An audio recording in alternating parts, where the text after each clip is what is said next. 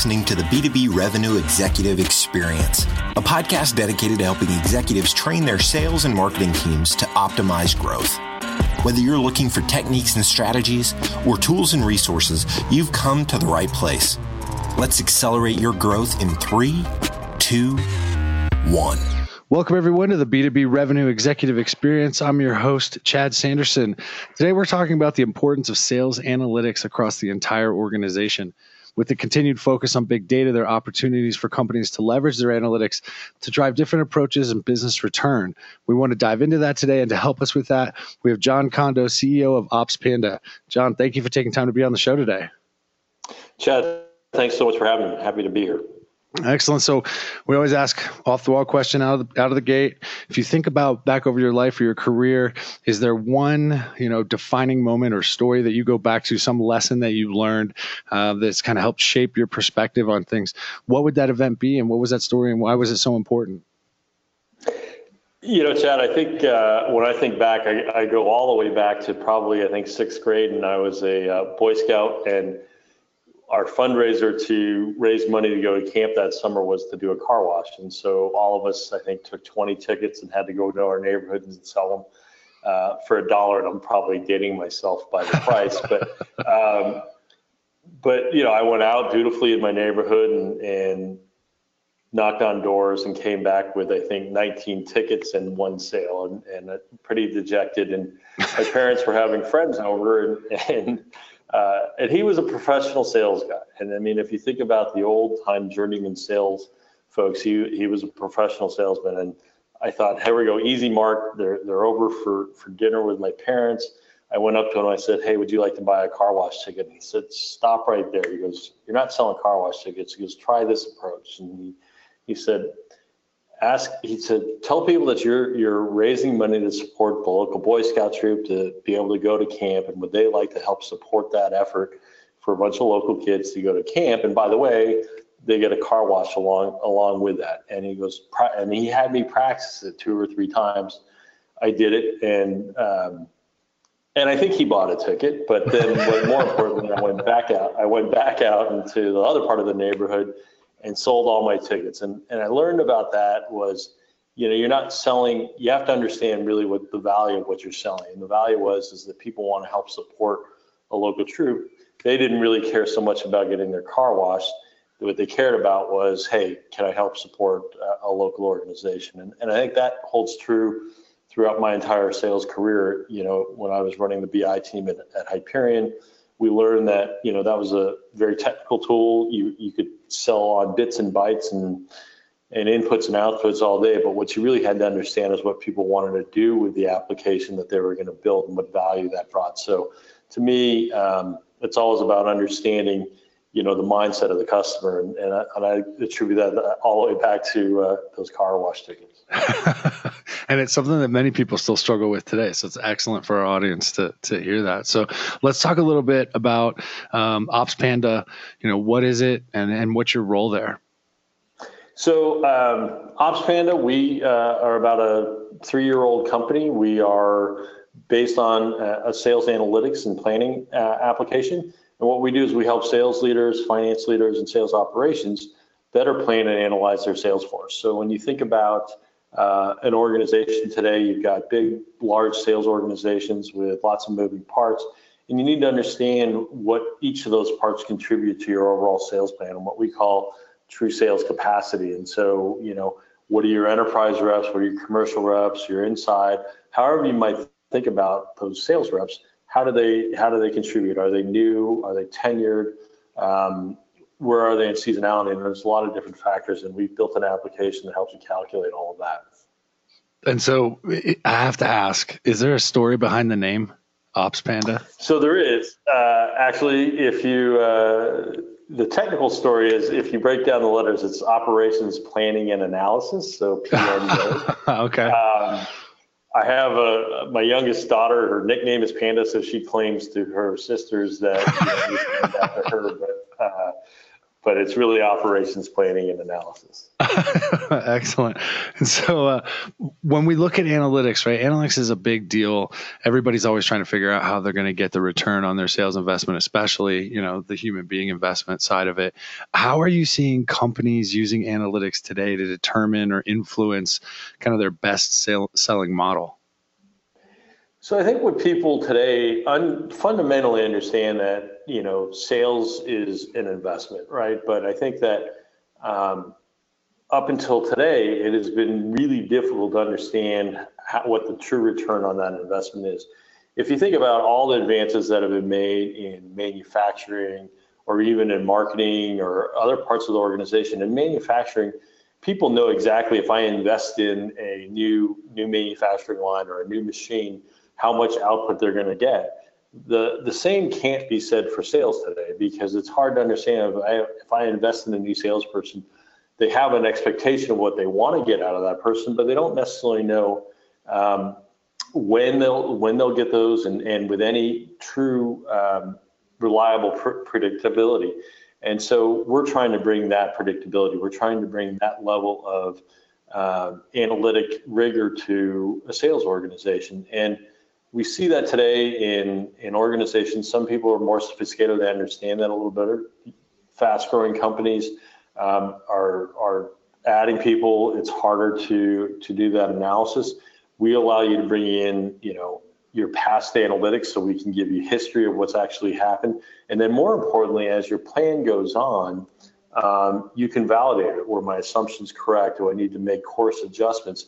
And I think that's really um, the key thing is being able to make course adjustments. We all work, live, and, and sell, no matter what industry you're in today, we sell in a very fluid environment, right? So competitors change, market dynamics change, all these things change. And so you need to be able to quickly understand what's happening and, and do I need to make a course adjustment? Should I increase hiring because there's a great opportunity or should I delay hiring a little bit because maybe a product's a little bit slower to come to market? Those types of analytics are, are super important and, and we're helping companies um, embrace those and, and adjust their uh, adjust their sales investments. And have you seen? I mean, sales reps. Um, you know, I, I, think we're seeing a shift in some of the ways the sales reps are out, out there today. But I know in my career there was always those sales reps that were worried if too much analysis was done on their individual performance that perhaps they, uh, you know, they may not be uh, as high ranking as they wanted to be. I'm curious, have you seen any pushback uh, when you're dealing with clients uh, around how you balance that, you know, big data analytics versus the human element of sales? I mean, I think that uh, there is still, and I grew up in that environment, right? I grew up in the the the. I think the old environment was sales would say to the rest of the company, give me my number. I'll tell you what my resources I need. And if I don't make my number, then you can come, you know, do whatever you want to do to me. But if I make my number, then don't ask me about how I did it. And I think what's changed is that in today's world, especially in so many different revenue models that occur today, if a sales team doesn't make their number, the implications aren't just for that quarter. The implications have a long tail, right? If you don't make your bookings, you may not have your billables for a year because there you have deliverables or you have a subscription revenue or whatever type of revenue stream. And so people are wanting more visibility into what's going on. And I think the better conversation to flip is I think sales organizations are saying, look, I now can explain why I need to make investments earlier or now or whenever it might be so that I can be well ahead of the curve six months from now, a year from now. And so they're they're turning it and saying, look, this is good for the organization. I think the other thing too, from a rep perspective, is yes, they're you know reps reps if they're if they're on top of the heap, they always love having the reports. They love having the top performance things come out if you're in the middle or the bottom, you don't like them so much. But I think more importantly, what reps appreciate about data today is you could have a really a real conversation. You could have a, a manager can sit down with a rep and say, "Hey, let's look at all your opportunities. Let's look at what's happening within your organization." And by the way, you know, this is why we want to shift your territory, this is why your quota is justified because you have this opportunity. And now it's not just, hey, we're raising your quota because we said we're raising your quota. It's, hey, we're raising your quota because you now have this much of an opportunity and it justifies it. Or vice versa is, yeah, we do need to lower your quota because the opportunity is shrunk and we understand that and can see. It provides more visibility into what's really going on and allows sales to have a more active conversation with other constituencies within the company and within manager to rep relationships as well and so there's the there's the big data part there's the collection of the data right? We always used to say and maybe i'm dating myself here you know garbage in garbage out. So there's that that collecting of the data but there's also an interpretation layer right? Somebody has to interpret the data and and reattach it to what they're doing. Have you ever seen uh, an instance where poor interpretation of the data has led to you know unexpected outcomes? Yeah i mean i think that what you, what you see sometimes today is you know, if people, sometimes people, it's poor interpretation of the data. Sometimes they also don't look at the complete picture of the data. I think if you look at still today, a majority of sales organizations and sales leadership, rightfully so, because they're they're expected to deliver quarterly results. Especially if you're publicly traded these days, you have to deliver quarter in, quarter out. So a lot of sales leadership is looking at current quarter pipeline, current quarter opportunities and they're looking at leads and opportunities.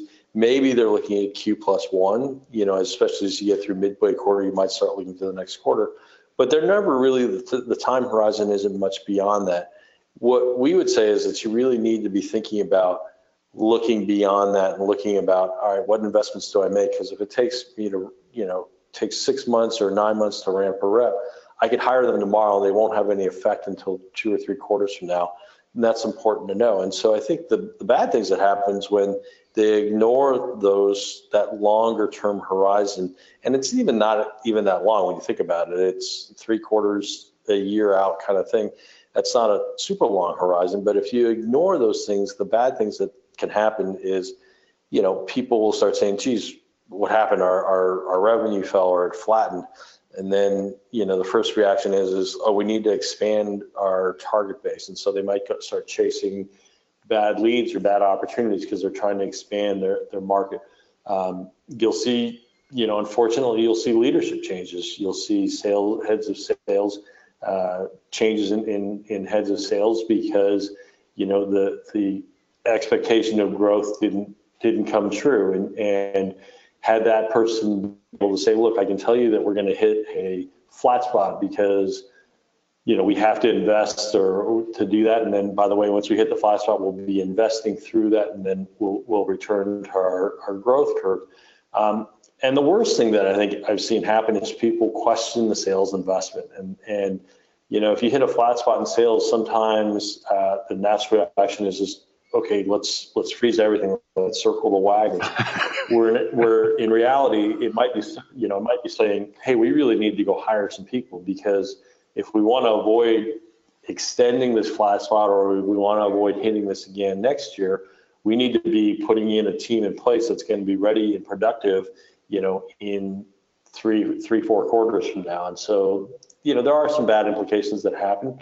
Um, and it's it's not so much that it's bad interpretation of data. It's probably the uh, the the horizon on which they look at the data is probably more what I would say is has caused some of the challenges. And so that's that's organizationally. Let's talk a little bit more about the sales execs themselves, right? We're seeing seeing a shift in kind of the, from the old school kind of B two B selling to I don't I hate to use the word, but more millennial digital influence types of of sales reps. I'm curious the, when when sales execs have the opportunity to have this data, uh, what's the largest hurdle you're seeing at the individual level for them to actually leverage it to improve their performance? I think it is it is weighing between you know the needs of a quarterly delivering a quarterly forecast to building a strategic uh, plan, and what you see in some of the successful, super successful companies, um, you see a sales leader who said, you know, pipeline and, and opportunities is critically important. And I would absolutely agree with that, right? There's you know, I worry about our pipeline and our opportunities all every day, all the time. But there are also great sales leaders are talking about, well, geez, I need to be thinking about what's it going to be six months from now, nine months from now, 12 months from now, 18 months from now. How am I going to invest in growth? And I think we're we're hoping, you know, what we're seeing some changes. Some of the new sales leadership that's coming in understands that if I can, if the data is there and I can look at trends, I can predict out and and and model out what the future looks like, then I can be better off. And then I can also go have a conversation with finance or or you know my CEO or our board about investing now to have return in the future. And I think that's where hopefully that we'll, we'll see the shift go. Um, you know, it's not to say taking away from you got to go out and get deals closed, you got to go and do those things, but you also have to be allotting um, a portion of time to be thinking about future investment. And so, it, if if I'm hearing you correctly, it sounds like with the right analytics, you can take some of that um, lack of predictability out of the sales equation. Right? Historically, it's been a little challenging. At least it, in my experience, I've seen organizations struggle with, you know, what is the sales team really going to produce, um, you know, quarter over quarter. And so, what are you seeing companies do to, you know, use the analytics to manage their sales teams and turn them into more of a predictable resource?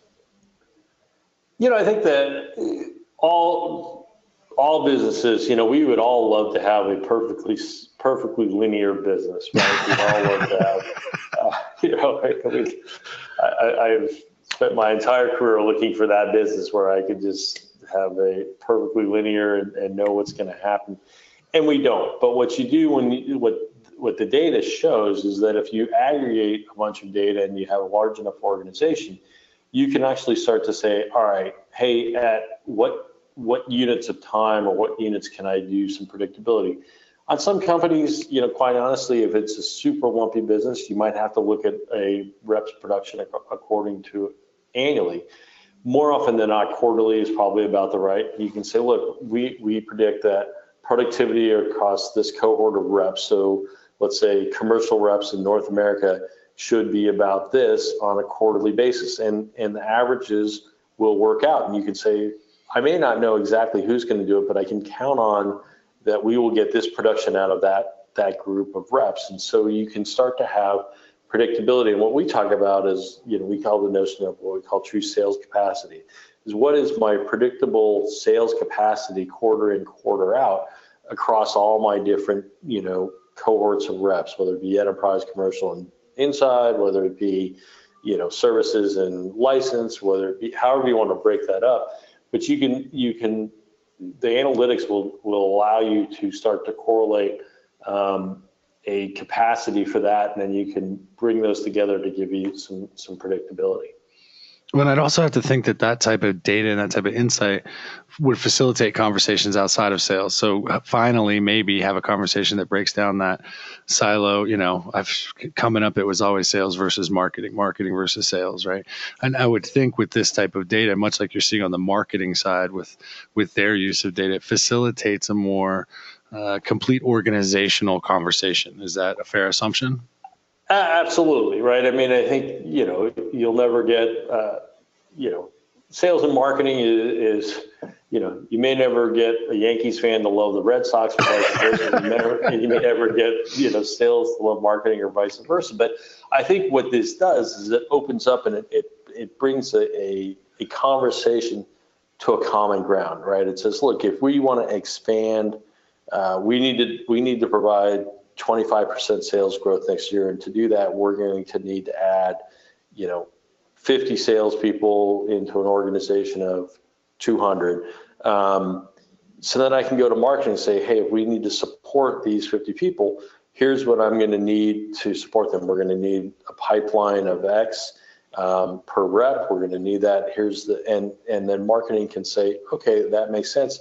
And now you look at the marketing analytics too, and and marketing analytics has come so far that they can say, okay, I can look at it and say, if I need to create this much pipeline, this is how much lead gen activity I need to do. This is how much investment in marketing I can do it. And it becomes one, one model that is synced all the way across. And, and even downstream, you could look at it from a services perspective and say, hey, if we if we sell this much, we're going to have this many new customers that need to be supported by professional services, if that's your model. And and what it does is it allows those conversations to happen cross you know cross function, and then also it allows that other function that sits across all of them, finance, to have great visibility in and be able to see, and then tie that back to their overall corporate financial plan.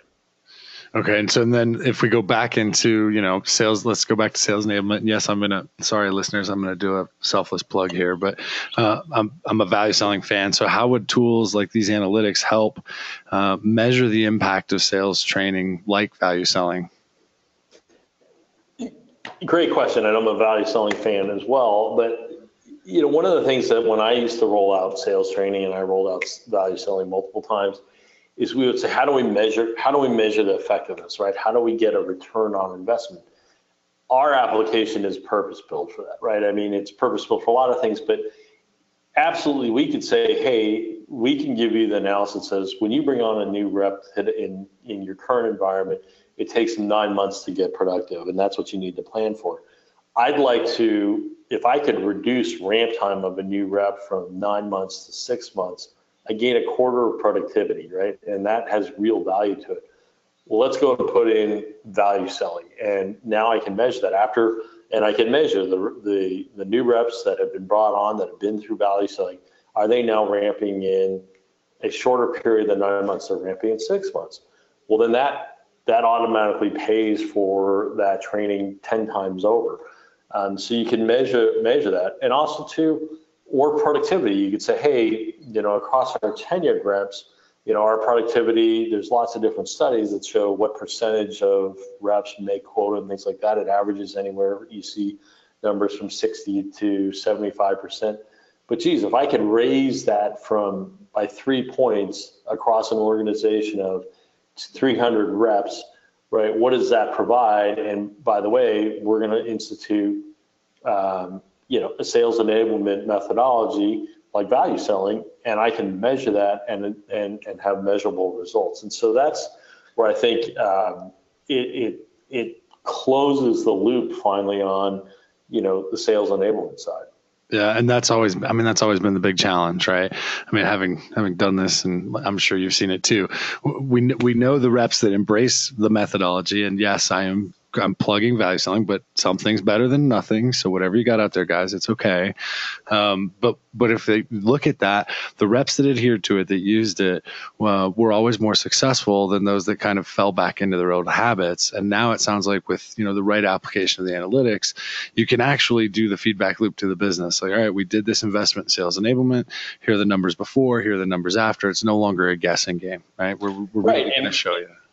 Yeah, and absolutely. And we could take it down to the rep level, right? So you could go through and a manager could go through and say, oh, I think rep A really embraced it, rep B, mm, not so much, rep C really embraced it, you know, and you could compare, we provide the analytics that they could compare the productivity of those, you know, and and then you could have some proof to go back to, to rep B and say, hey, look, this stuff works. Let me show you your your peers they're all doing slightly better than you because they really embrace it. And, and it becomes a, um, you know, going back to your earlier question, reps, you know, like reporting sometimes and sometimes they don't. and, and, but this is just a, it's a great management tool that says, look, I'm not, we're not asking you to do this because it was the training de jour, right? We're asking you to do it because it, it's effective, right? We can, we have measurable proof here that it's effective if you want to increase the size of your commission checks, which is ultimate goal for most reps, um, as well as career advancement and stuff, then you'll then let me show you why how how to embrace this and how this works. And and I think that's where um, you know you can have some really meaningful conversations, and I think it's really beneficial.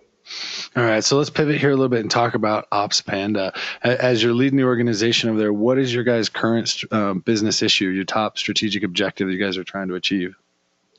Well, I mean, given our stage of company, we are still a, a very young company with a very small sales force. And, um, so we are out evangelizing our message, right? And I think part of this is is there has never been a application like ours in the market before. Most people do these concepts in uh, in spreadsheets. I, I, often tell the story of if you think about the leads and opportunities side, um, you know, forecast and pipeline, there literally billions of dollars have been spent on CRM and marketing automation, and yet people, and I've talked to every size organization from very small but to the largest of sales organizations, and they manage their sales force on a hundred dollar desktop tool. um, you know, and and so part of what our challenge is is to say, hey, there is a better way, and, and there is an application now out there that can do that, and and so that's we're in a little bit of a market creation sell, sales right now and, and market awareness, which is fun. Um, because when people get it, you know, we've got some great, great customers and they get it and they embrace it and they're like, this really is making a difference in, in our lives. And, and it's sometimes it's as small as, um, you know, I don't work on the weekends now, you know, or, but oftentimes what it is is, hey, we really found a, a, a real gap in our capacity, or we found this, or you know, we needed to make adjustments and allowed us to, to do a course correction quick more quickly. I was in with a customer the other day and I saw, uh, you know, it was amazing. Um, I saw a report. We did an on the fly kind of report and it took us about five minutes to get the answer. And the person, you know, who was viewing it, she said, that would normally take us 24 to 48 hours uh, to get. And she said, this is going to change our, you know, the way we do business. And so um, so that's really fun, and it's we're in a really fun stage of that, and, and every every step forward is is a win, and um, you know, and, and we we have some fun with it, but it's it's challenging. It's you know, you still go out and you still have to understand what customers' pains are, what their needs are, and things along those lines, and then you know, we still go through all the basic selling steps. And so you've got a growing sales team. Are you guys using the OpsPanda tools internally yourselves? I do. I use it. Uh, I've done our, you know, I use it all the time. I, have done our, our five year growth plan on it. Um, so I use it, uh, you know, I guess I hate the, you know, the expression of eat your own dog food's not a most a real elegant one. I, I, had an old boss that said, you know, we drink our own champagne. I guess that sounds a little better, but you know, I'm, I'm, a big believer in that. Um, in that we, we use our own application. So um, we do. And and the reps, how have the, how have the reps on the team? I would assume when you're hiring and building the team, they haven't seen a tool like this before. So how are they finding working with this type of analytics? You know, really built into the DNA of what they're doing. I mean, they're trying to sell it, but they're also using it. How have the reps responded? They've responded really well. I mean, I think that our our reps are kind of early evangelists. You know, the our, our reps really get it, and so they embrace it. One of uh, our newest reps, um, she was actually a customer, uh, and so she really got it and and was passionate about it. And so, um, you know, I think that it, it's it's a the whole company, whether it be from developer to sales to marketing, we all are very, very passionate. We absolutely believe in what we're doing because we really do think this is a fundamental change in the way people will do business. Um, and we we can prove and we can see with the customers that we we've been fortunate enough to work with that it makes a, it, it makes a tangible difference in their business. And so it's one of those where, you know, I always in selling stuff, I always wanted to sell stuff that I would be happy selling, you know, standing on a soapbox talking about, and, and this is one that I clearly feel that way. It's you know, uh, we really feel like we're, and the reps are, have embraced that, and they they share it, and they share it in, in the way we measure the business. Um, you know, so we we're on a shared mission. well, and the passion's critical, right? I mean, it, it, the buyer will feel that, especially these days. You got to have somebody who believes that what they're doing isn't just cool, but it is going to make a difference, right? It is going to provide that positive impact. So I'm glad to hear that that's that's part of what you guys are doing. So towards the end of each interview, I ask kind of two standard questions. The first one is, uh, as a revenue executive, uh, as a CEO, that makes you uh, in the politically correct terms, a prospect uh, in sales yeah. language, a target.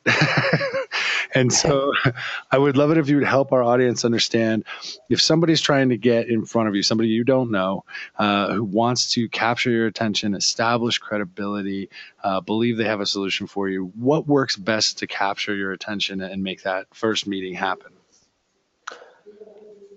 You know, that's a good question because I get solicited all the time. And I think, you know, I, I, will admit to today's sales reps, I think it's harder than it, it has ever been to get the attention of buyers because there is so much, there's so much noise out there, right? There is all, the social channels, there's email blasts, there's, you know, and, and hardly anybody picks up the phone anymore, right? And, and answers it. Um, so I think it, it's hard, but I think what you know part of it is is if you provide me something that's of interest to me content wise, you'll get my attention. Meaning, if if you under, can slightly understand what my business is or slightly understand um, what I might be going through and provide me, and it can be something as small as a you know literally a quote or, or something that that says you know, hey, did did you know 10% of businesses that do this, you know, or, uh, I, I can't think of a good example off the top of my head, but you know, that, that, provides me, then I'll read the next sentence, right? And I'll go down and I'll, and I'll continue to look and, and, um, and I just had an experience with a sales rep and, and he, he kept after me, but he, every time he contacted me, he had a little bit of, of content and, and to the point where then I called him back and said, Hey, you've earned, you know, you've earned the conversation. So let's have the conversation. And, and his application looks pretty interesting. So, you know, I think it, it's it's that. I know it's hard. Um, I think it's hard to get people to to do that. I send out, you know, I I, I call on prospects and um, I, I, share the frustration. And so I always try and um, you know read what people send me, and and I I do try and get that. But I, I, there are some that you know they clearly I'm just one of a number. Um, they've sent it to me, and, and you know they're hoping it's a you know a little bit of a spray and pray. That's not going to work, and I don't think that works in today's um, today's environment because there's just so much noise out in the channel right now. Um, I also think social is a you know like things like LinkedIn articles and and um, are interesting because uh, you know again if you if you hit get to me with with good content then um you know it, it piques my interest. Excellent. And so the last question we ask we call it our acceleration insight. There's one thing you could tell sales people that you you believe would make them once they hear it better instantly tomorrow. One piece of advice that you would give them what would it be and why? The, the one piece of advice I always give salespeople um, is be curious, be intellectually curious. And, and what I mean by that is actually be interested in what your customers or your prospects are doing for a business. You know, I think it's don't just view them as a prospect or as a buyer, view them as an interesting company you'd like to learn about or an interesting organization or, or whatever it might be and be curious about their business. Because if you're curious, that will come through in all your communications. That will come through in your sales presentations. Um, I'll give a quick example. I, you know, back in the old days of uh, before Kinko's was bought by FedEx, I was down. I, I made a, a, call down there with a with a sales rep, and and you know we went and called, and it was uh, I think the senior member the, on the finance team, and we were selling him financial planning, and uh, we're going through the meeting and such, and I'm literally on the way down. I had been reading about uh, Xerox going out of business, right? And that was back when Xerox was kind of in, in jeopardy of going out of business.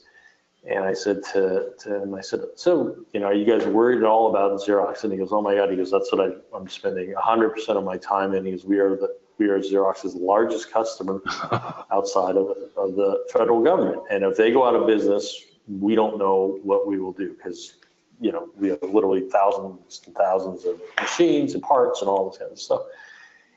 And we talked probably for 20, 30 minutes about it. It was just interesting. It had nothing to do with our deal, but it was just, I was curious. I was, it was fascinating to me. And, um, and we walked out, and the and my rep said, he goes, "Wow, how did you know to ask that?" And I said, "I was just curious about it, right?